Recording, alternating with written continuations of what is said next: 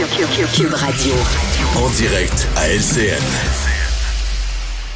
On trouve Mario Dumont dans les studios de Cube Radio. Mario, le rapport de mi-mandat de la coroner Kamel avait été pas mal plus cinglant que celui qu'elle dépose aujourd'hui sur ces morts malheureuses euh, dans les CHSLD. Ouais. Ben, il faut mettre euh, de côté un, point. Là. Il y a pour les familles, il y a des réponses individuelles, là, euh, personne par mhm. personne. Et ça, je pense que ça va être euh, bien apprécié par les familles. La partie plus politique ou plus sociétale du rapport, je pense que le gouvernement va être soulagé. Appelons les choses par leur nom. J'ai obligé de dire, si la coroner Kamel n'avait pas une telle réputation, elle était c'est une toffe. Euh, souvenez-vous du, sur Joyce Echaquan, mais sur plusieurs dossiers, c'est une des coronaires les plus mordantes. Donc là, personne peut se lever et puis dire, ah, ben là, être trop douce avec le gouvernement. Tu obligé de dire, non, elle a dit ce qu'elle a dit quand ça doit être dit. Donc, il semble que ce sont ça, ses, ses conclusions. Mais bon, euh, je comprends bien là, que c'est... Tout le monde le sait. Ce sont des décennies de négligence, etc. Euh, reste que le gouvernement en place avait une certaine responsabilité. D'ailleurs, M. Legault lui-même l'a admis. Il dit, moi, c'est moi qui étais là, j'étais au pouvoir, j'aurais pu, j'aurais dû embaucher plus de personnel, augmenter les salaires pour recruter davantage, tout ça.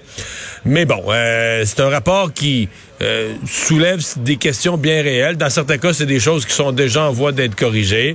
Soulève des questions sur la santé publique aussi, sur le niveau de préparation, mais il n'y a pas de réelle surprise par rapport. Et ça, fait un bout de temps qu'on en parle de ce qui n'a pas marché dans la première vague de la pandémie. Donc, il n'y a pas de pas de grande surprise. Sinon que, par, exemple, elle, s'avance à dire ben, une enquête publique serait pas vraiment utile, alors que là, elle s'avance sur un terrain où c'est un peu plus politique. Ben, c'est les partis d'opposition qui mhm. demandent une enquête publique. Euh, maintenant, bon, les anglophones, ça passe pas, là, ce projet de loi 96 euh, du gouvernement de la CAQ. Il y a eu une grande manifestation au cours de la fin de semaine. Ils étaient quand même nombreux et, et même la chef libérale y était. Là. Ouais, et ça c'est euh, c'est majeur, Pierre. Je comprends que pour la communauté anglophone, euh, il y a des points qui écorchent. Bon, moi, je pense que c'est un projet de loi dans son ensemble. Il y a une nécessité de descendre, défendre le français.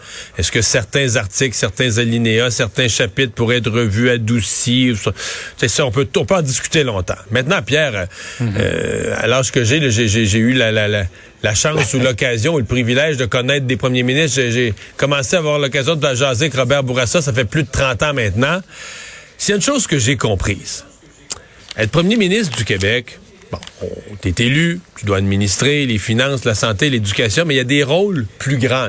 C'est des rôles, euh, je dirais, dans, devant l'histoire. Tu représentes tout le monde. Oui, puis le premier rôle, c'est d'être le défenseur de la langue française. C'est comme un miracle dans l'histoire que dans ce continent, l'Amérique du Nord, où ça parle tout mhm. anglais, il y a encore dans le nord-est un endroit où le français était préservé. Alors, quels que soient les partis politiques, premier devoir de premier ministre, c'est la protection du français. Et de ce point de vue-là, pour quelqu'un qui, qui veut être premier ministre du Québec ou première ministre du Québec, Mme Anglade, de se présenter à une manifestation d'anglophones, c'est très à risque. Moi, je, par exemple, Pierre, je suis convaincu que Robert Bourassa aurait dit je peux pas aller là. Je peux pas aller là. Et, qu'un premier ministre du Québec ou qu'un premier ministre libéral doit faire des arbitrages entre la défense du français, le respect des droits des anglophones. Il faut respecter les droits des anglophones.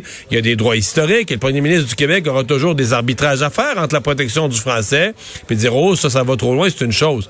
Mais entre faire les mhm. arbitrages et participer à la manifestation euh, des anglophones contre la, la, une loi qui défend le français. À mon avis, Mme Anglade est allée loin, là. Très, très, très, très loin. Et certains diront qu'elle s'est peut-être peut-être endommagé ses chances de devenir première ministre du Québec. Hmm. On verra. Les élections s'en viennent dans quelques mois. Euh, maintenant, le Parti québécois qui veut fixer le prix de l'essence, euh, le limiter, en tout cas, le plafonner à 1,60 le litre, bonne chance. Il y a tellement d'impondérables. C'est, c'est, c'est, certainement euh, une bonne intention, puis je comprends qu'on est tous, on, on, est tous choqués en arrivant à la station-service, puis on comprend que les mhm. gens à plus faible revenu, puis qui ont besoin de leur véhicule pour travailler, et tout ça est entendu. Maintenant, du point de vue de la solution, sincèrement, Pierre, je sais pas quoi vous dire il faut bien comprendre, on est dans un marché mondial. Là, nos raffineries, mettons Valero, là, sur le bord de la vin à Lévis, mais eux autres, ils achètent des barils de pétrole. Le baril, un matin, il, il était, je pense, à 109 pièces, 110 pièces.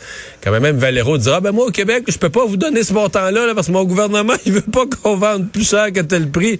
Je dis, ben, on n'a pas de problème, on ne chicanera pas, là. Vous, non, mais, mais vous n'aurez pas de pétrole, c'est pas, plus, pas plus grave que ça. Mario, quand même. Non, non, je suis d'accord, mais ce qui est un peu scandaleux, c'est de voir les profits là, des pétrolières. Ça n'arrête pas, là, 259% de plus en un an. Oui, mais les, pétrolières ont, perdu beaucoup d'argent pendant les quelques mois où le pétrole est descendu au milieu de la pandémie.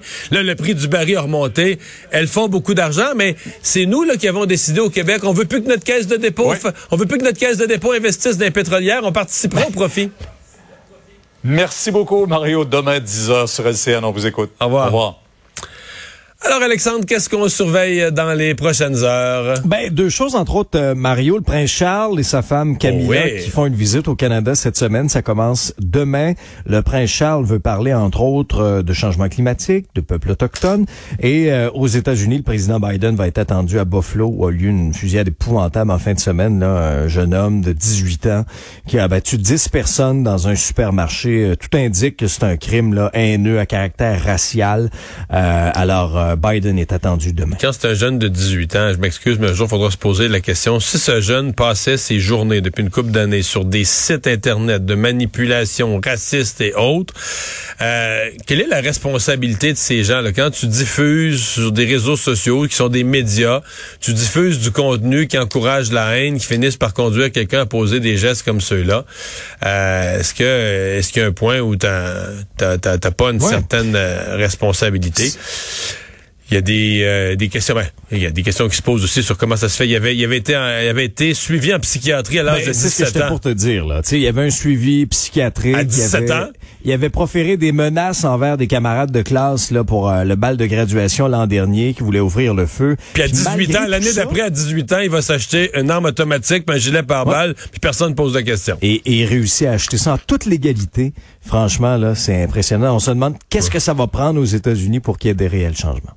Et tout ça pendant qu'on va aussi surveiller, parce qu'à partir de maintenant, le, jury dans le procès de Carl Giroir, euh, sont les, les, attentats de la nuit de l'Halloween, mhm. les jurés sont séquestrés. Donc à tout moment, ils peuvent euh, arriver avec une enveloppe et se présenter devant le juge. Alexandre, merci beaucoup. merci à vous d'avoir été là. On se donne rendez-vous demain 15h30. Sophie Durocher s'en vient. Bonne soirée.